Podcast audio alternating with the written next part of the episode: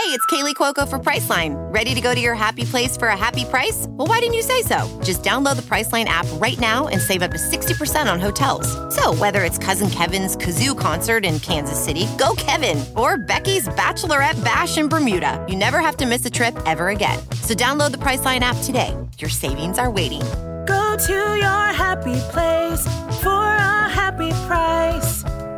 Go to your happy price, Priceline. Steelers! Go Steelers! Say go Steelers! Go Steelers! Yeah, yeah, yeah, yeah, yeah, yeah, yeah, yeah, yeah, yeah, yeah. Welcome to the Steelers Outpost Podcast, a proud member of the Armchair All Americans Network. It is July 28th, 2019. This is Tom from the Washington, D.C. Outpost. Nick joins me from the Houston Outpost. We are actually one hour and 20 minutes into our podcast, but Steelers Nation would not know that because that has been an hour and 20 minutes that we'll never get back of technical difficulties, and we are finally in. Nick made a great suggestion. Uh, it is 45 minutes prior to the time I normally allow myself an afternoon beverage, but we have broken that taboo, and I am now enjoying an all day IPA from Founders Brewery. It's a nice little session ale since it's so early in the afternoon for me. And as I am enjoying this uh, small, and if by small I mean large glass of the famous Woodford Reserve uh, bourbon here. They don't sponsor us yet, but I assume that they will soon. I mean, these are the moments that we talk about, you know, behind the scenes. We don't want any credit for them. We don't need to have people know that we're troubleshooting for this long, or or maybe we do. And now you and now you do know. This is the things that we got to do, and it's not just for you guys. It's mainly for you guys because we know we need to get the, the information out there to Steelers Nation, but it's also for us because we need to get this information out of our head. We need to talk about it. There's a this is one of the most exciting weeks of the whole year. Training camp has started. There have already been a few practices. There's actually another practice going on as we speak. So there's a ton to talk about. And I, for one, could not be more excited. There's some guys on the ground, you know, some famous uh, well-known, well-respected Steelers bloggers like Tony Serino and Alex Kozora reporting on the ground, Mark Kaboly, different guys like that. So we're getting um, some nice insight into what's happening at practice, some play-by-plays and stuff like that. So we'll break down a little bit of that as well. And uh, yeah, we got plenty to talk about. So on the first day of padded practice, the offense finally wins seven on um, seven shots. They've lost the last two days. Uh, um, am I getting too too far ahead for you? This is right off the was- press. We can start. We can start with today, or why don't we? Since we haven't been able to podcast since they started the camp, I figured we just start um, with people descending upon camp and kind of start at the beginning here with uh, the opening of training camp and move our way up to today. But you're right. I think, win. yeah, I think if you're looking for um, pomp and circumstance, you would have been disappointed. But if you were a Steelers fan, you have been ecstatic to know the low key entrance the the the players made this last week. Yeah, and sorry guys, one more little disclaimer. Since we are working with so many difficulties here internet wise, we're using hotspots to set up multiple devices just to get this recording platform working. We might have some lag in here here and there, but uh, just bear with us. Uh, it's still pirate radio a bit right now while we get this um, new system situated. But you're right, no pomp and circumstance. It really the Steelers are making a point of of trying to use the departure of Antonio Brown and Le'Veon Bell. They're trying to use that as a springboard into positivity because, of course, you lose major players like that. It's going to be a big deal, but they are creating a narrative from the team from the very beginning of the year. And they are basically saying, We are here to work. And so there were no helicopters landing on the practice field. There were no fire trucks pulling up uh, to the facility this year. Eli Rogers did come in on like a big rig. He came on like an 18 wheeler, or at least not with the actual uh, car behind it, but uh, on the vehicle at the front. And uh, he had a hard hat and a dumbbell. That's very Steelers like, though. I think that's appropriate. But other than that, no crazy entrances. Getting down to work. I think Eli And- was carrying a 75 pound curl bar. I, I just don't think he read the memo. I mean, I, I just, you've ever heard of him in, a, in an interview. maybe. Yeah. So Yeah, I think that was we, uh, a- we an weren't doing entrances this year. Eli, get over here. The curl bar weighs half as much as he does. Well, here's the big shock, though, and and this this tells you a lot, and this is really a sign of leadership. But Juju, you know, the darling, the king of Pittsburgh, formerly the prince of Pittsburgh, right now the king of Pittsburgh after this offseason, all the AB stuff, he's snuck in through the side door. Uh, he didn't get any media taking pictures of him or videos. He wanted to avoid them uh, so he could get in in a nondescript way. And I think uh, I think he knew what he was doing a little bit because the media interviewed him, you know, once they got out to the first practice and asked him about his low key entrance. Because you'd figure, I mean, if you listed four or five players in the whole NFL who are likely to make a big entrance, it's definitely the king of social media, right? Juju. But he, when the media asked him about the fact that he made such a low key entrance, he basically said, you know, guys are making these high profile entrances to training camp all over the league. Eh, I'm not really into that. That's not for me. I'm here to work. I'm here to work. He kept repeating that. And I have a couple thoughts about this, and let me know what you think. Number one, I think that it's good leadership. He really is setting a tone. He knows that a lot, a, a ton of responsibility is falling in on his shoulders this year because you get a lot of responsibility placed on you when you become the number one offensive option for any team, but especially when you re- when you replace somebody who who you could call, you know, the best offensive player in the history of the franchise and one of the best offensive players in the history of the NFL. You know, he's stepping into Brown's shoes there. So he is hitting the ground running, setting the tone as a leader for the team like that. But also, I think that this is another continuation of like the summer of Juju and him, I don't want to say like profiting off of AB's, you know, missteps against Steelers Nation, but he knows what he's talking about. When he makes the reference about people making big entrances into camps, we know that Brown used the hot air balloon to get to Oakland's camp this week. We know about all those other big entrances with the helicopter and everything like that. He is definitely referencing AB and using the this is we're ready, we're here to work, this is a team mentality. He's using that to kind of almost capitalize, I feel like, off of the anger that we all have towards Brown and and kind of Juju is going to represent the opposite of what of what Brown is resent, uh, represented and be more of like the Hines Ward type rather than the flashy type. Do you have any yeah. thoughts on that? Do you think it's that planned out or? Yeah, it sounds like Juju's using AB as the moon and Juju's a, a satellite, flipping himself around to fling himself out into the universe. But I, I don't know if um, I, you know what I'm more worried about, and I'm looking up his contract right now.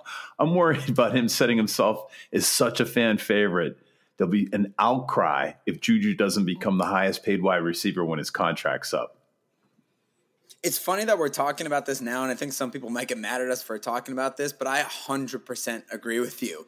You got to see the writing on the wall before it happens. And maybe, just maybe, we'll see the Steelers buck their trend of not signing players into the last year of their deal Maybe they've learned from the Bell and the Brown situations, and maybe they'll sign Juju a little bit early.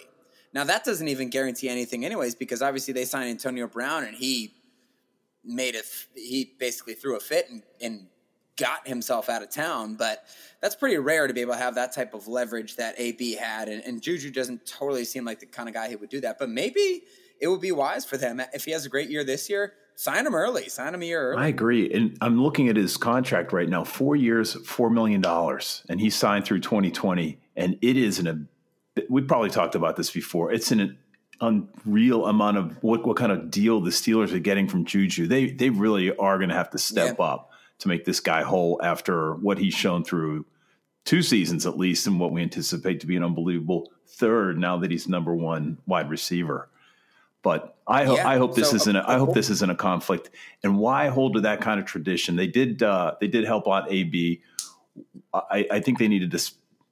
I don't know what they need to do, but I hope they dispense with any uh, what kind of tradition that they wait to the end of the contract, and let's lock him right. up. Well, lock shown, him up they've shown that they've shown the ability to progress. Remember when we talked about them making the trades for Joe Haden and Vance McDonald, and like that's the thing that the Steelers never do. They never make trades. So I think that they've shown the ability to maybe slowly, but slowly but surely uh, be open to modernizing and stuff like that. So that's just one instance that could be interesting to look at, especially compared to what we all just went through with the Antonio Brown and Bell things. But you're right, Juju's obviously got a big future, and apparently, according to word on the ground, like the Alex Kozoras and the Tony Serinos and Mark Kaboly and everybody else who's on the ground over there, who I'm you know, pretty jealous of at this moment. I can't can't lie to you, but I'm glad we got good men on the ground over there feeding us some good information. But uh, according to everybody, uh, they're in the middle of the third practice right now. The first pad of practice, Juju scored on the first play of seven shots, which he has done every single day so far. But apparently, Juju has been dominating.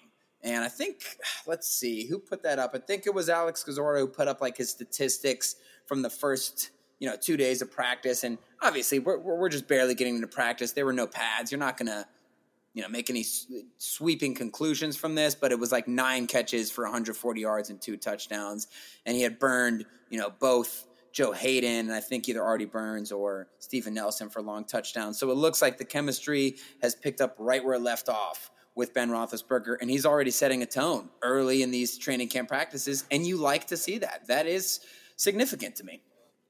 Yeah, it feels like this has been very intentional, and I wonder how the how the communication went. You expect Maurkice Pouncey and Ramon Foster to be cool and tempered, but the fact that Ben came into eight OTAs that was a that was a big deal. He's he's really kept his powder dry and um, kind of a very moderate. Uh, I don't know, sort of projection of what training camp's going to be. Anyway, it's very it sure. I, I wish i had uh, my vocabulary today. I'm going to find that as soon as you start talking but it does seem like all the players are on yeah, the same page. Very encouraging. And as you and what we were looking at yesterday and today from these guys who are tweeting from training camp guys are many guys are staying after practice to do sprints. Many guys everybody was there early today for for training camp before training camp opened yeah, it's a good start. Let's see if they can keep it up. You know, once uh, once the going gets tough, and once some of this um, new excitement about the year wears off, can they keep it going? I think that they can because they are veteran enough where they've been there and they've done that. Um, one quick note, one quick aside. I just have to make sure people know this, and obviously I'm preaching to the choir here. But you mentioned Ben um, not making any waves right now. Kurt Warner, Kurt Warner's brutal, dude. I mean, to, if you ask me, Kurt Warner, the reason why he's in the Hall of Fame is because he was a he was a great quarterback who works for NFL Network. And if I if he didn't work for NFL Network, I just I I think that the Hall of Fame should be for no brainer players. And yes, he was great with the greatest show on turf with just unbelievable, immaculate offensive talent, Hall of Famers surrounding him everywhere. But remember, Marc Bulger was even good with that team after Kurt Warner left. And then Kurt Warner wandered the desert, didn't play that well. And then one of the most lost his job to a rookie Eli Manning, and then he did a good job leading the Arizona Cardinals to the Super Bowl. Um, so I give him credit for that. Of course, we all know that he couldn't finish the job there. But anyways, Kurt Warner, big time Ben hater. He interviewed Ben at the beginning of camp and um, basically told Ben, "Hey, you know, we've got this. Will you want you? You know, every single year." He said this to Ben's face. You know, the Steelers Nation has been wondering for the past few years, pretty much at the end of every season, they wonder, is Ben going to retire? They're not going to retire. And then you usually decide at the very end that you're going to come back. That is patently false. So he, one time, he did the retirement thing. Was it obnoxious? It was totally obnoxious. Come on. Was it because he wanted to get Todd Haley out of town? Yes, it was to get Todd Haley out of town. Did Todd Haley immediately get fired from the next job he got at without even making it through a full season with the Cleveland Browns because he can't get along with people? Yes, he did get fired. And the offense did improve when Todd Haley was gone. So all I'm trying to say is that it's it, this national media thing is so annoying. And if Kurt Warner, if you want to like make accusations like that, I'm just confused. Do you know the facts? Do you know that Ben only did that one time, the retirement thing one time, and you're just choosing to ignore that and make up facts like he's been saying he doesn't know if he'll retire every year? Because, by the way, the last two years, he said right after the last game ended that I will be back. When they lost to the Jacksonville Jaguars, he said in the locker room, I'll be back next year. So either Warner's lying or he doesn't do his research, and then I don't know why you're paying a guy that much to do your job if you don't do your research. So, yeah. NFL Network's doing their best job. well, not to extrapolate too much of what, what's going on during training camp, but it was it is interesting to see what the lineups are coming out of the gate. starting with the wide receivers, and they're using a Right. lot of four wide to open up. We're seeing a lot of that. Um, maybe not surprised, but so they have Moncrief and uh, Washington outside, and Juju's still playing the slot.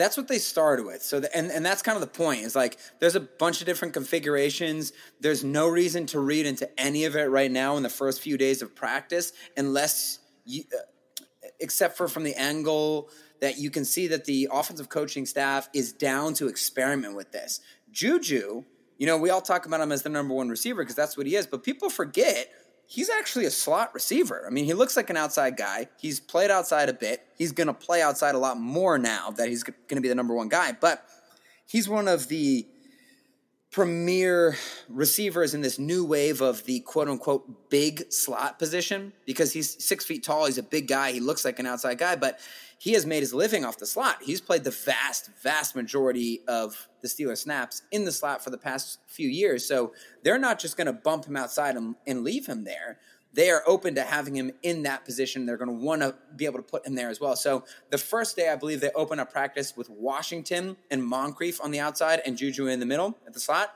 And then the second day, they came out and opened up with Juju and Moncrief on the outside and Eli Rogers in the slot, which I found interesting to be over Switzer. But like we said, it's just the first two days. But you know, I've made some tweets about this recently. The Steelers receiving room, I I think this is the deepest I can ever remember it. Obviously, when you had the Young Money crew, when you had Mike Wallace and a young Antonio Brown and Emmanuel Sanders and some other guys on that team, that was a deep room. But this is a room. Uh, this is like a. There are so many guys who are available um, and, and who are going to be competing, and I think that what they're going to do in this post Antonio Brown era is find different configurations to from where to line these guys up and that's what they've done for the first few days of practice. And if you look on the uh, from the linebackers, it has been Vince Williams, Mark Barron, and Devin Bush. So rotating in and out depending on what the Yes, what so the package mixed is. them around too. Yeah, so inside linebackers, of course, we know uh, the outside linebackers. T.J. Watt actually hasn't practiced yet. He experienced some hamstring tightness um, on basically the, the the training tests on the first day of camp, and so Mike Tomlin they pra- placed him on the PUP, which uh, physically unable to perform list, which you and I are a little bit confused about. We can get into that in a second, but all I can say is that Mike Tomlin basically downplayed it, says it's not a big deal.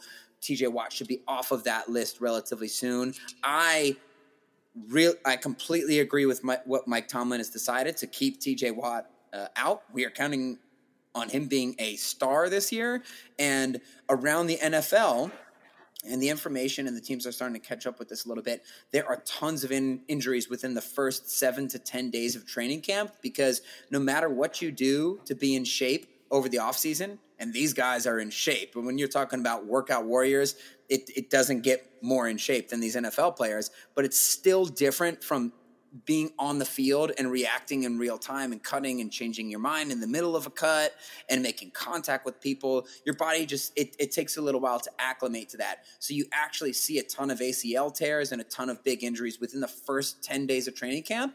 So mike tomlin i think he's doing a good job of holding tj watt out. And then he also monitors the snaps for some of the older guys like ben and cam hayward. Um, and so i think that's a good idea when you're easing people into it but back to the main point, you're talking about the inside linebacker rotation. You got Williams, Barron, and Devin Bush, who's obviously going to have to play some catch up on learning the defense, but we all expect him to be a starter. And it looks like they are doing the same thing with them, like what they're doing with the receivers.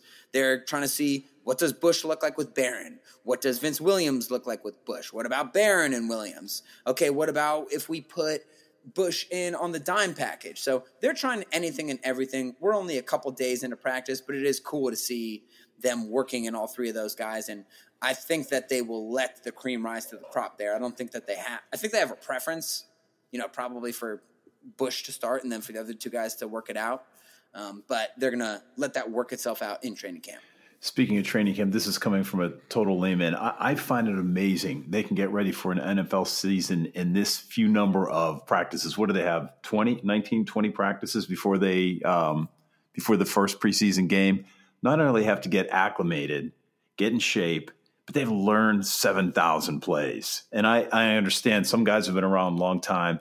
I'm, I'm just curious to how much that playbook changes from year to year and how much a playbook can change because my guess is all this stuff has been done before. It may be different combinations of uh, motion, different got different packages on the field. So that would be nice for us to find it.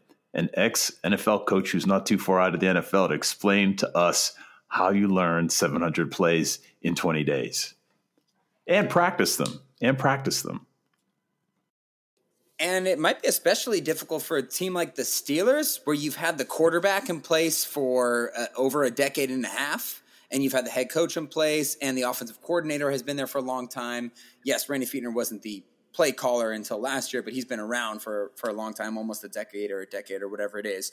And so they've been building that playbook. It builds on itself. You hear about that with Tom Brady. That's why the Patriots have this insane offense. They've seen everything under the sun, and they have checks on checks, and they have a playbook for plays that beat two high safeties, and they have playbooks for power run game and everything. So I, I, agree with you. You wonder for somebody like a Diontae Johnson or a Donte Moncrief, who luckily has played. He played with Andrew Luck and uh, Bruce Arians, I believe. Uh, if not Bruce Arians, I mean at least in the post Bruce Arians era in um, Indianapolis. So he has played with some high flying passing offenses and stuff. But the Steelers don't just have a playbook that is a couple years old. They've been evolving this thing for, you know, a decade plus. So I, I agree. You wonder how long it takes these guys to get up to speed. And that probably speaks to some of the success we've seen recently from some of those young receivers, like with Juju and Martavis Bryant, they both broke out around game six or game eight. And you got to think that, okay, well, their physical talent was the same in, in games one, two, three, four, et cetera. But it must have taken them that long to really get up to speed with their responsibilities on the offense. Yeah, and that's probably fast. When you when you listen to these guys in their second year, and they talk about how the game is slowed down and they're not playing with their heads cut off, yeah, it, it just must be mind boggling trying to. It's sort of to me, it's like learning a foreign language, which, by the way, I have not yet accomplished. It seems like you're constantly translating in your head instead of reacting. Well, we we gotta blame my mom and your wife for us not knowing foreign languages because her first language is Spanish. Yet I'm sitting here and all I can do is really order a taco in Houston. And actually, maybe we need no offense. Maybe we need to blame you because if maybe if you spoke Spanish, then it would have been happening at both levels. But I don't know. We don't need to blame anybody. I, Let's blame. I do know what Gordo Gringo stands for. That's when they talk about me behind my back. Yeah, I do pick up on that. No, fuerte gringo. That's El guapo.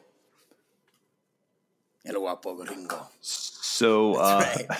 but yeah, so you'll see some of that. There's, but Deon, speaking of Diontae Johnson, though, you know the third round uh, rookie wide receiver that the Steelers picked up this year, he's made some good plays, and I think that okay. So when we talked about him getting drafted, uh, I, I apologize to you guys listening about all the Antonio Brown references, but it's hard not to see it with a guy like Diontae Johnson. He has so much of the skill set as an Antonio Brown. He played at a smaller school, and you know he's a shifty guy who is very nuanced in his route running, and he's a great punt returner, kick returner. Sound familiar? Right?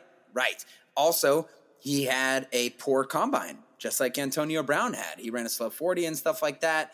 And so that's why we thought Diontae Johnson slipped a little bit on the draft board, besides being from a smaller school.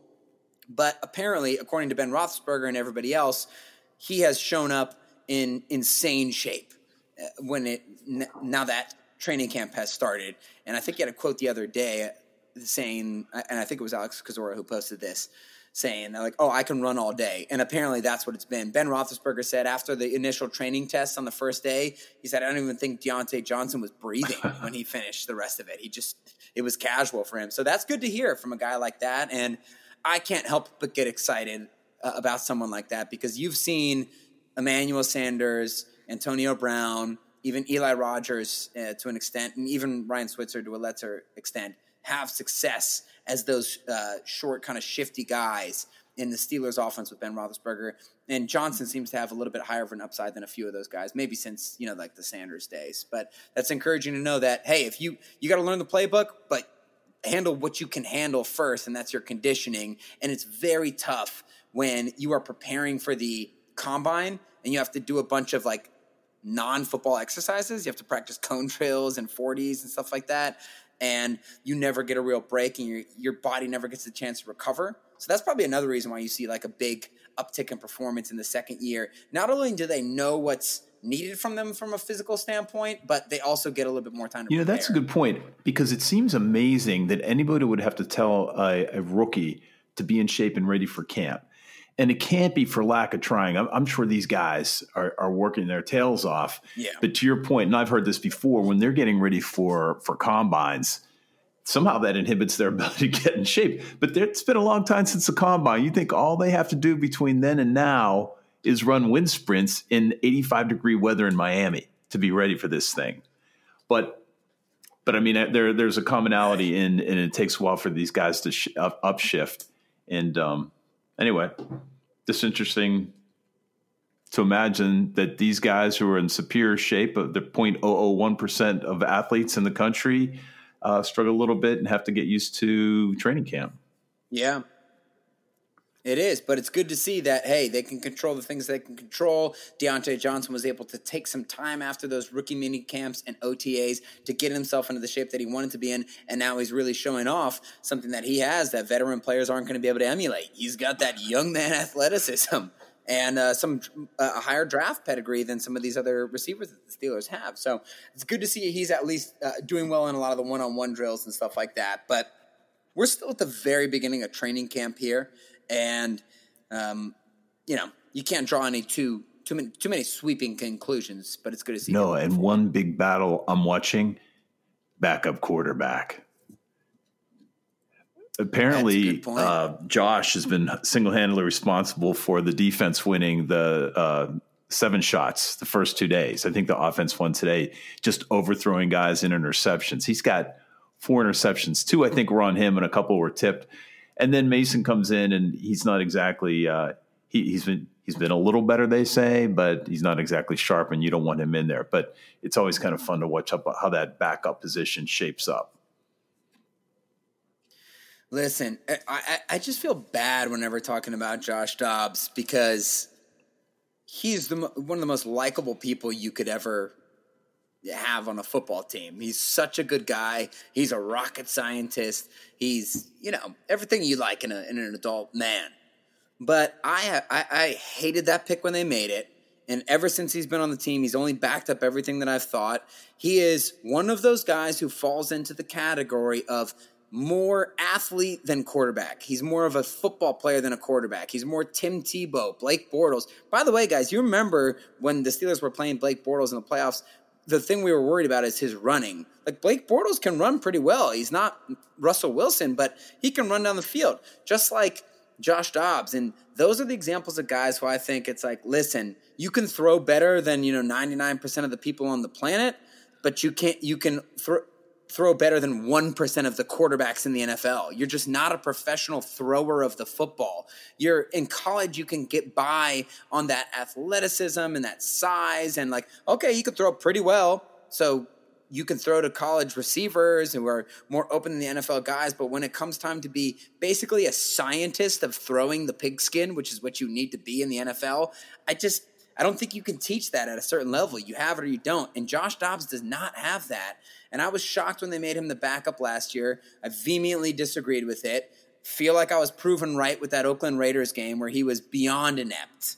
You know, he had that one pass against, I guess it was like the Ravens when we were backed up on the two yard line and, and Ben had to go out for two plays and he completed that like 23 yarder to Juju. And that almost changed the opinion on the guy for the whole season. People also got excited about him last preseason because his numbers looked good. But if you watched the games in those preseason, every touchdown pass he had was a horrible underthrow that James Washington made a Randy Moss like catch on. So you that's why stats are nothing without context. If you watch the game, you're like, okay, yeah, you had a touchdown pass, but it was a bad throw. And so he just makes me nervous as a as, as a backup quarterback. The Mason Rudolph pick, you know, he's a guy that I could think could be a good quarterback. He has a higher pedigree, he throws the ball better, but again, I thought it was a bit of a pointless pick. I'm under the opinion that you don't when you have a Ben Roethlisberger, you don't try and pick his successor four years before it happens. The Aaron Rodgers thing, people say, "Oh, they did with Aaron Rodgers." Okay, name another team who did it. It it doesn't happen like that. I guess you know Garoppolo could have been that guy, maybe Steve Young, but overall, the better thing is to just pick the guy when it when it comes time to be done because these dudes are coming in as rookies and they're playing well. You don't need to groom a guy for four years.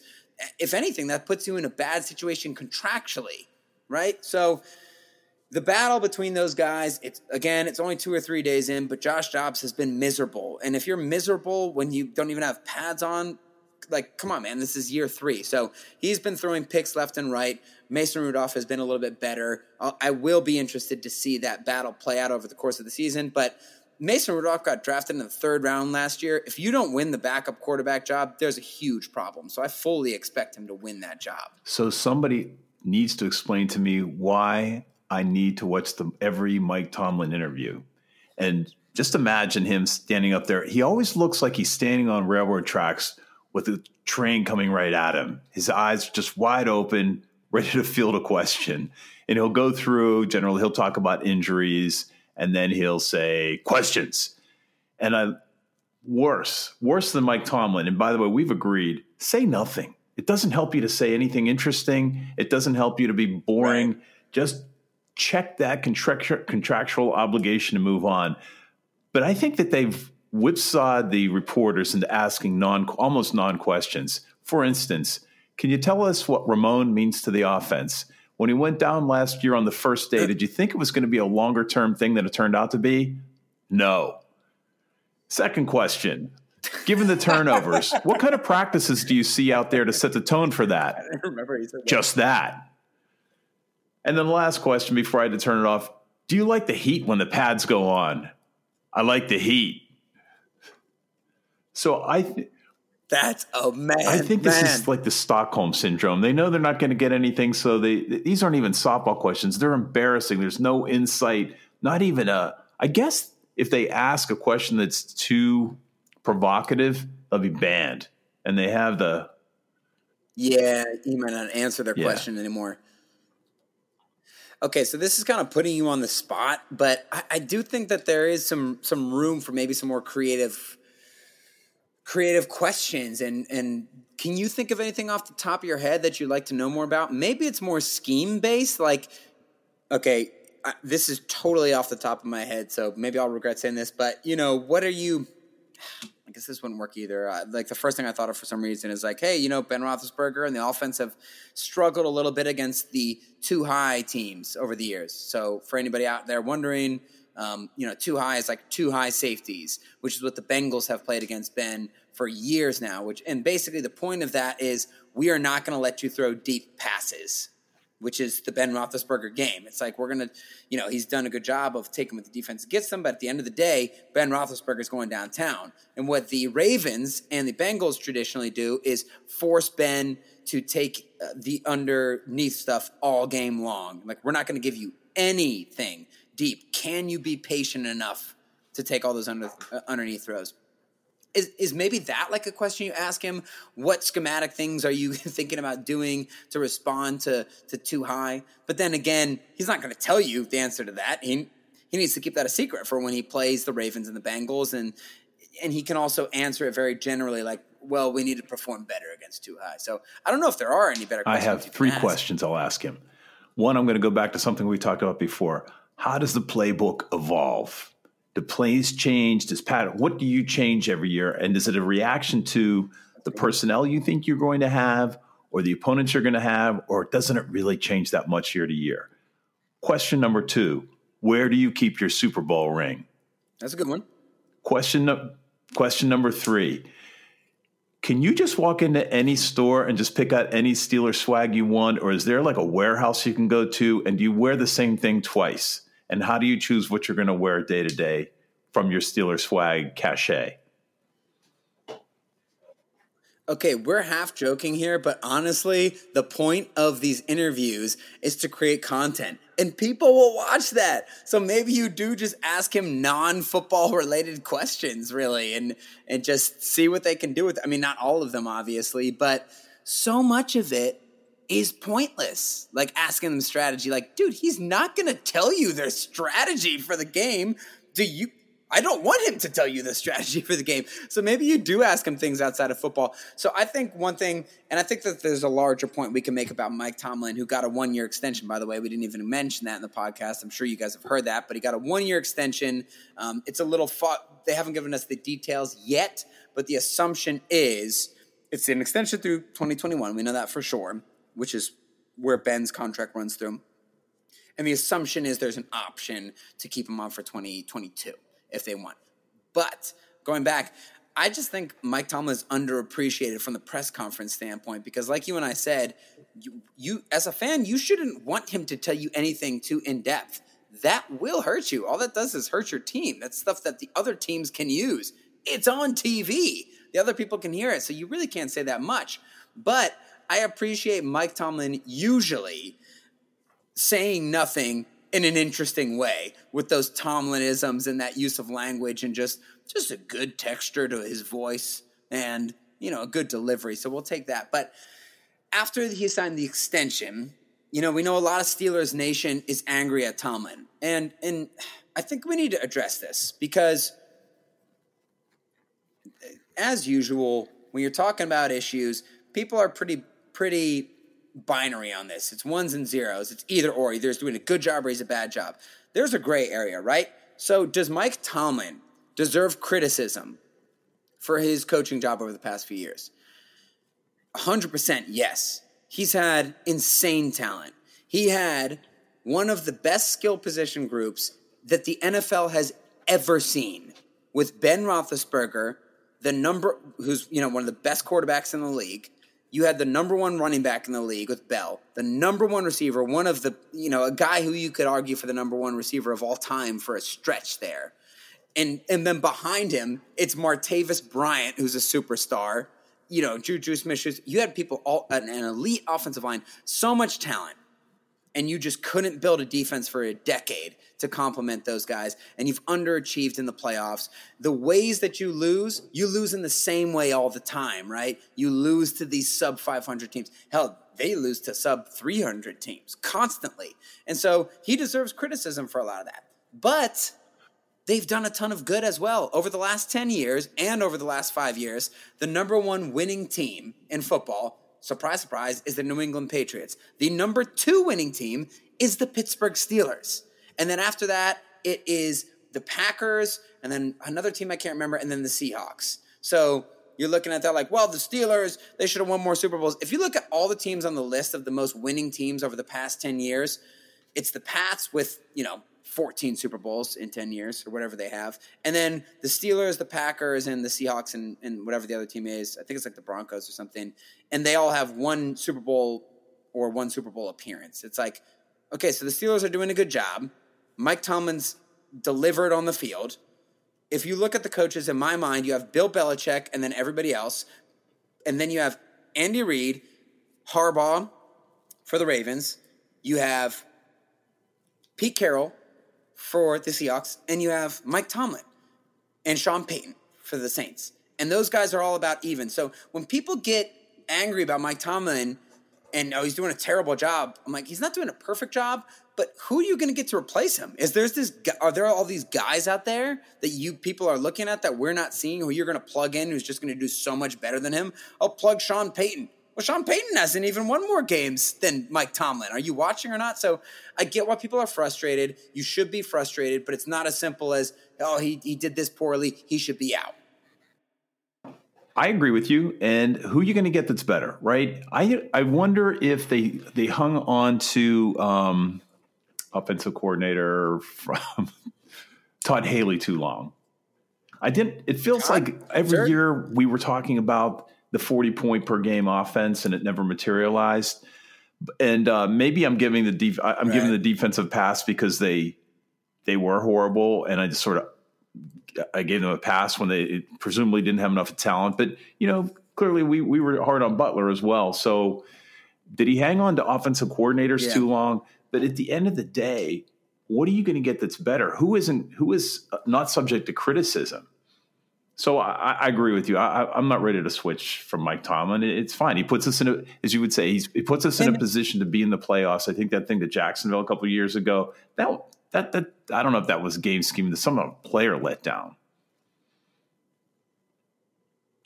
It was scheming and player because if you look at the first part of that game, all that Jacksonville did. I mean, Jacksonville, it was historically preschool offense. I mean, they only had four plays. It was it was power right, power left, dive right, dive left, and then play action fullback out on the right and left. And they were throwing to fullbacks with nobody within 40 yards of them. So that really does scream coaching and schematic uh, difficulties. But you do give him a little bit of pass there because people forget how big of a deal the Ryan Shazier injury was. Ryan Shazier was the modern was turning into the modern Troy Polamalu for the Steelers, and everything revolved around him. And if you remember when we watched the Steelers, when Troy would get injured for a few games every year, the defense would fall apart.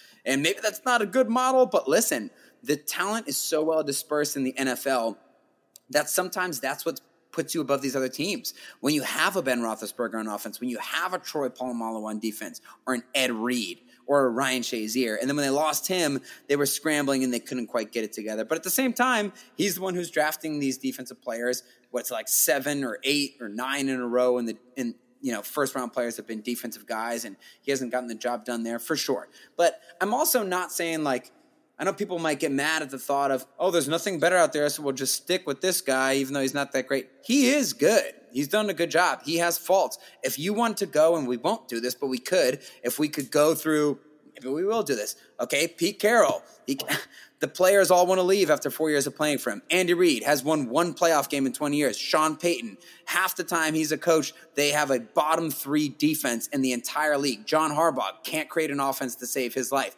So all these Sean McVay got absolutely embarrassed, not only in the Super Bowl, but basically in the whole second half of the last year. So if you want to talk about that, Kyle Shanahan hasn't had a winning season yet. So like it's hard in the NFL. And I just think uh, I just wanted to bring up the Mike Tomlin stuff because the contract stuff happened and people are talking about it. Do I think that he's immune to, to, to criticism? Absolutely not. But it's just a more complicated situation than that. And I, and I do sort of feel at this point like him and Ben are attached at the hip. Him, Ben, this offensive line and this core team that they have – you got to ride with this and see what they got for the next few years. We will criticize him when he does a bad job, which he has done, which we pointed out, you know, five minutes ago when I started this rant, or 20 minutes ago, however long it was. But, I mean, it's just not. So, so we'll continue to monitor uh, camp. You'll, you'll be tweeting. We're following some of the guys that are on the ground there. I wanted to move on to something else in the news in the NFL this past week, and that is Tyreek Hill. The decision was made by the NFL not to suspend him ostensibly because – he did not get a. Uh, they did not charge him. He wasn't criminally charged. Right for domestic abuse or child abuse or whatever it was. So we actually meant to talk about this last week. I can't. Be- this never happens to us. I have no idea uh, how we forgot to put this into our conversation last week because obviously this Tyreek Hill information came out before our last podcast, and we wanted to talk about that. So here's the issue with the Tyreek Hill thing. We're trying to figure out what's going on here because Tyreek Hill has a long history of misbehavior and just frankly, ah, I don't know. I don't, I don't want to get too hardcore with it, but he there's video of him in college of of basically punching and, and, and manhandling his pregnant girlfriend at the time, who's now his wife, Crystal Espinal. He admitted at the time to strangling that pregnant girlfriend, but this was all in college before he got to the NFL. So the NFL can't punish you for something you didn't do while you were employed by them. So all that happened is his draft stop uh, slipped a little bit, and, and, then Kansas City picked him up because Kansas City is the new Cincinnati Bengals, and then like picking up these convict guys. But, anyways, so Tyreek Hill, uh, his three-year-old son has a broken arm, and no one can figure out where it's come from.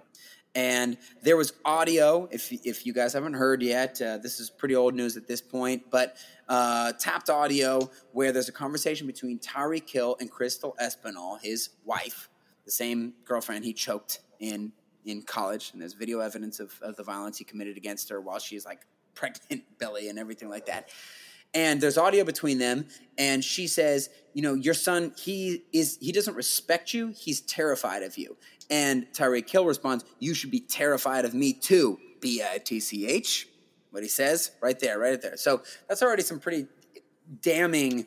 Uh, I wouldn't call it evidence, but you can see some of the writing on the wall there.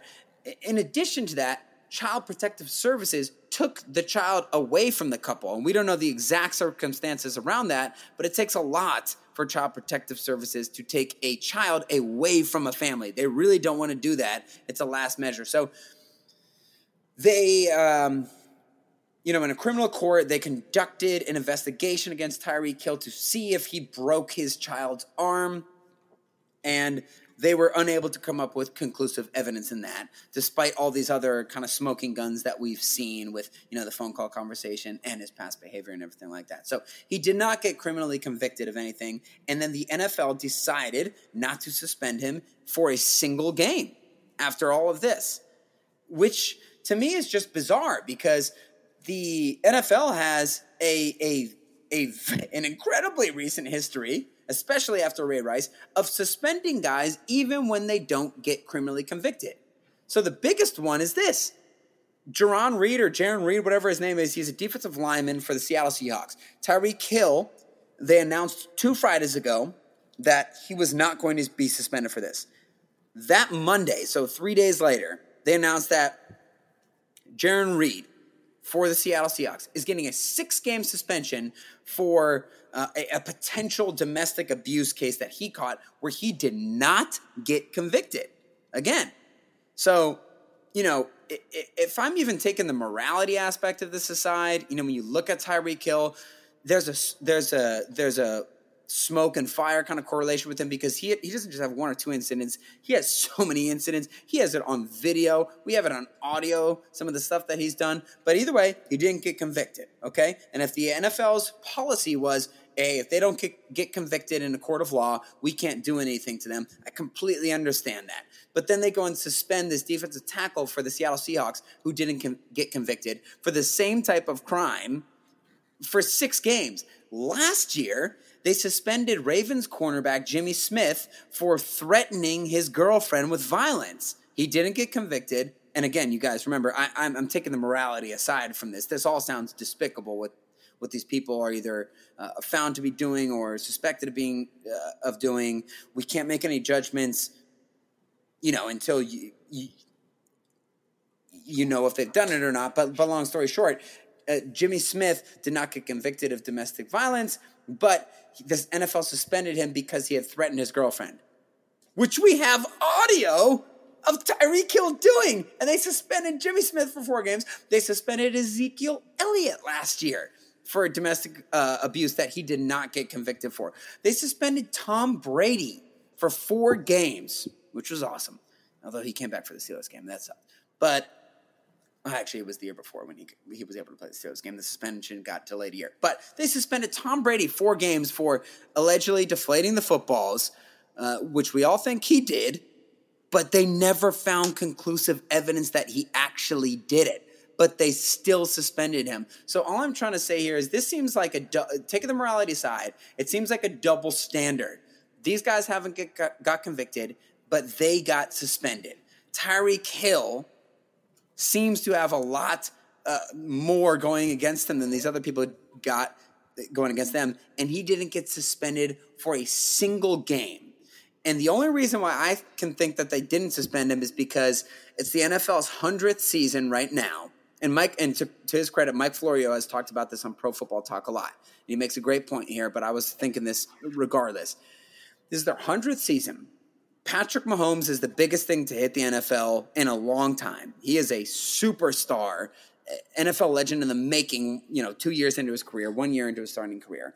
And the Kansas City Chiefs are a huge draw on national television, a legendary offense already. And this Tyreek Hill is probably the fastest guy the NFL has ever seen. And if he doesn't play for the Kansas City Chiefs, in my opinion, and I've said this all offseason, if Hill doesn't play, I don't think the Chiefs even make the postseason because they have a terrible defense and they already lost two of their other best offensive playmakers without Hill. So if they didn't have that, they'd be in Aaron Rodgers land where Aaron Rodgers has been for the past few years trying to carry a team without a lot of talent. And I think that they don't want to deal with all the the moments on television where they're going to have to talk about Tyreek Hill suspension and oh why is he suspended for four games? Oh, it's another domestic abuse against the NFL, which has caused their ratings to go down.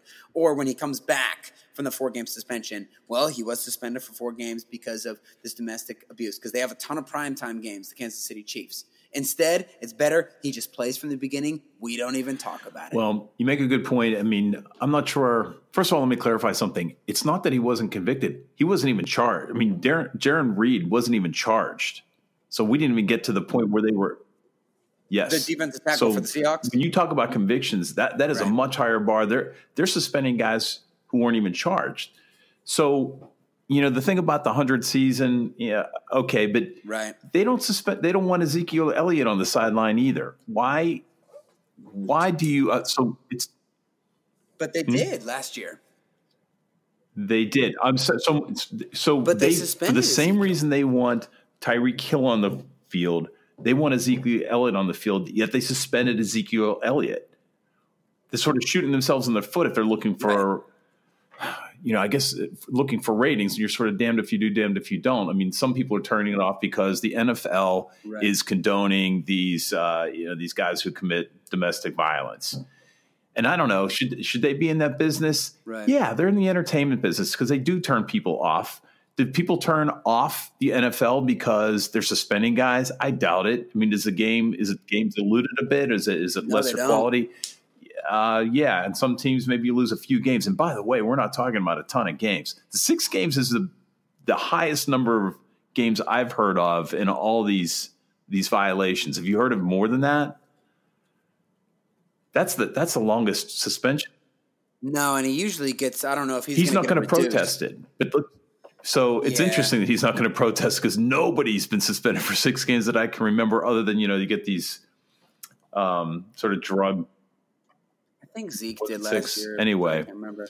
So, uh, what, what's your bet that uh, Tyreek will commit yet another problem, have another incident in the? Uh, Oh, oh, I'm I'm put I'm putting the house on it. I mean, this guy, he, there's literally no consequences to his actions, but I'm going to bet on that. Hopefully, they put it up on my bookie.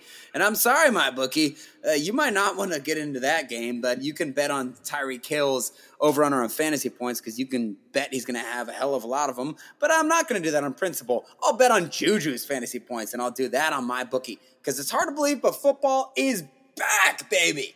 The NFL preseason kicks off with the Hall of Fame game on August 1st, and soon we'll have regular season NFL and college football. That means it's time to make an account at the best online sports book known to mankind. That's right, I'm talking about MyBookie. Sports betting is exploding in popularity. If you want to get in on the action with a trusted company that's been in business for years, MyBookie is the place for you. With an easy, no hassle mobile site, 24 7 customer service, and bets on every sport and prop imaginable, MyBookie provides a fun, safe betting experience. Maybe you think Ben Roethlisberger is going to throw for 70 touchdowns. You're probably right. Why not make money with your prediction when it comes true? And if you deposit today, MyBookie will give you 50% deposit bonus. So that's right. You put in 100 bucks, they'll give you 50 bucks back. If you put in 1000, they'll give you 500 bucks. It's that easy for your first bet. Football weekends are the best, but they're even more thrilling when every touchdown can win you money. So go to mybookie.ag and sign up today with promo code Outpost25. And MyBookie, you play, you win, you get paid. hey, so the Steelers added four new players to the Steeler Hall of Honor. And I'll just go through that pretty quickly. First guy, do you uh, do know Larry Brown? Do you not? I do. Tackle and tight end extraordinaire. And uh, I think he started at tight end. Yeah, he was uh, four, four, 14 Scored seasons, Vikings, right? 1971 to 1984. And you're right. After the 1975 season, he switched from tight end to tackle. He uh, he had five touchdowns in his in his career. But Chuck Noll was asked one time of all the greatest players who contributed in those Super Bowls, who are not in the uh, Football Hall of, Hall of Fame, who deserves to be? And Noll, without blinking, said Larry Brown, one of the most underrated players in, on those teams. And in the course of an offseason, Brown moved from tight end, became a 246 pound right tackle. And in the uh, Super Bowl against the, the Dallas Cowboys, Ed Too Tall Jones, Jack Blood, Youngblood never got a sniff at uh, Terry Bradshaw. So, pretty prolific player, underrated. Doubtful he'll uh, move to the Hall of Fame, but uh, an important key in those Super Bowl years. Yeah. Yeah, victim of the success of his teammates, really. But that, the- those are some yes, big names that he of shut the out. voting, uh, those voting for the Pro Football Hall of Fame. Next, Bill Cowher, 15 seasons from 1992 to nine 2006. He was 149, 90, and 1. He is ranked 20th in all time wins and ranked eighth in the number of playoff wins, one Super Bowl victory. Wow. That's a big discrepancy, right? Like you would almost think that he'd be higher than than twentieth, but I guess there's a couple of coaches who have had like two stints in the NFL, but eighth in playoff wins. That is that's significant. I mean, Bill Cowher's an easy one. The chin, Best we know chin. that. Baby. Yeah. Yeah. Well, I thought, you know, one Super Bowl win, no, and uh, only one other AFC championship. I was a little surprised to go back and see that. I thought we had more. But there was a. Was it against the Broncos? I forget. So you know, some people are yelling at us right now. I mean, I, I was really young, and, and you were getting back into it at that time, but uh, uh, I don't remember if it was against John Elway or something like that. Um, but uh, yeah, you would think you go further. They had some great teams, but hey, so Hines gotta tell them when Ward to count it. also elected 14 seasons, 86 touchdowns, and exactly 1,000 receptions. He had, yeah, remember that screen pass. 6.86 miles of receiving yards, or as it translates to 12,000 yards. He's 14, 14th all time miles. Six yeah. six. I had to do, yeah, I did. Point eight six. You said Oh, yeah, point sure. eighty six. I Heinz noticed that. So That's he's fourth time, 14th all time in the number of receptions, 25th in the number of yards, four Pro Bowls, and he was the 2005 Super Bowl MVP. And if you remember the glorious Antwaan Randle, Randle El 43 yard touchdown pass to uh, to Hines. I told you about this earlier this week. Uh, Chris Sims interviewed Tony Romo at one of those like pro am golf uh, tournaments this past weekend, and he talked he talked to Tony Romo about Tony's ability to call out plays before they happen and predict the plays. And Tony Romo basically explained like I'm not trying to predict the plays. I'm just sort of narrating my thought process. I mean, the guy's a legendary quarterback. When you come up to the line, you notice things like motions and, oh, this team usually does this when they motion, or, oh, their tight end is lined up two feet further outside on this formation than he usually is. So this is where they usually go. So Romo's just narrating that. And I actually rewatched the 43 year old, uh, the 43 yard touchdown reception that Hines made on the throw from Antwaan Randle El in that Super Bowl. And it's funny, man, because if you guys remember that year, the Steelers ran a trick play every game, if not two. I mean, I think they, I think they had another touchdown. Antwaan had another touchdown pass in the divisional or in the wild card round that year against the Bengals. But they were around the 50 yard line, and John Madden called it all out as it was happening, basically saying before Ben snapped the ball, this is where the Steelers like to do their trick plays. You see Antwaan Randle El on the field, he's a college quarterback. You remember that was the old thing. Whenever the Steelers were on offense, Big Ben, he can break tackles. Antwaan Randle he was a college quarterback. And on defense, you always got to be aware of where Troy Polamalu is every game for so long. But John Madden basically called it out as, as that play was happening. The Steelers like to run trick plays here. If I were the Seahawks, I would be aware of that. Ben pitches it to Willie Parker, who ends it back to Antwaan Randle who throws it to the Steelers Hall of Honor member. You know, there was a there was actually a bigger play in that game than that uh, that touchdown pass, and that was Ike Taylor's interception.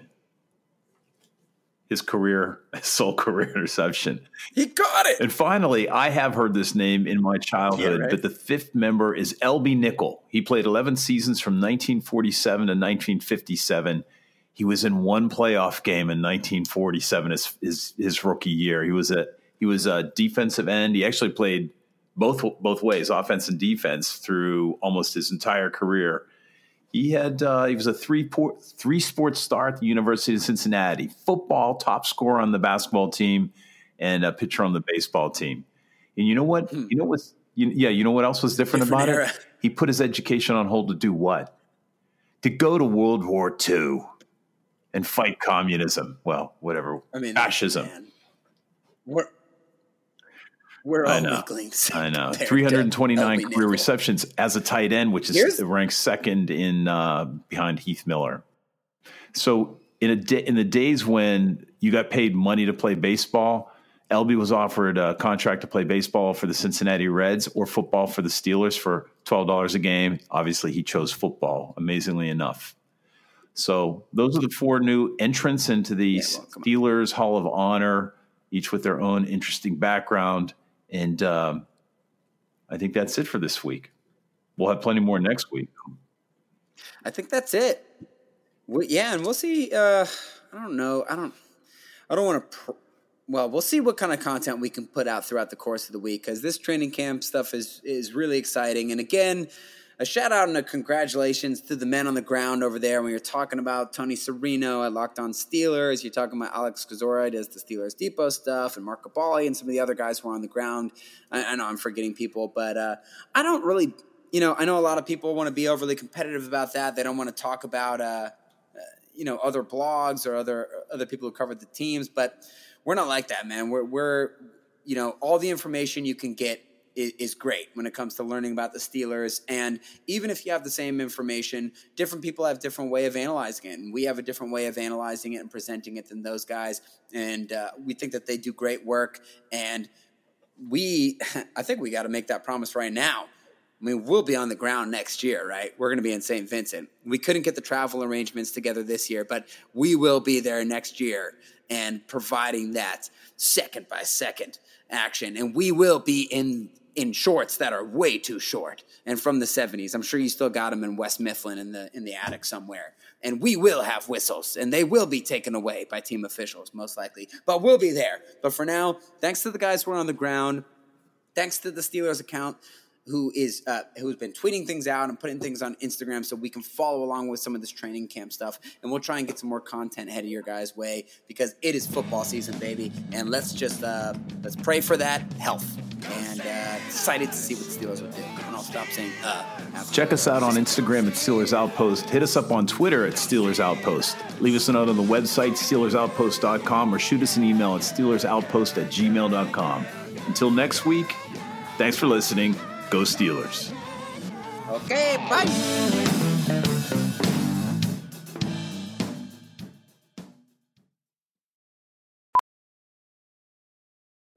Professional welder Shayna Ford used VR training developed by ForgeFX to hone her skills as a welder. The more time that you spend practicing it, that's what separates a good welder from a great welder. VR training can help students like Shayna repeatedly practice specific skills. Virtual reality definitely helps because the more muscle memory that you have, the smoother your weld is.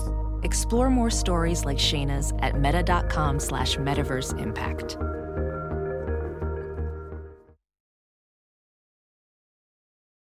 As you write your life story, you're far from finished. Are you looking to close the book on your job? Maybe turn a page in your career?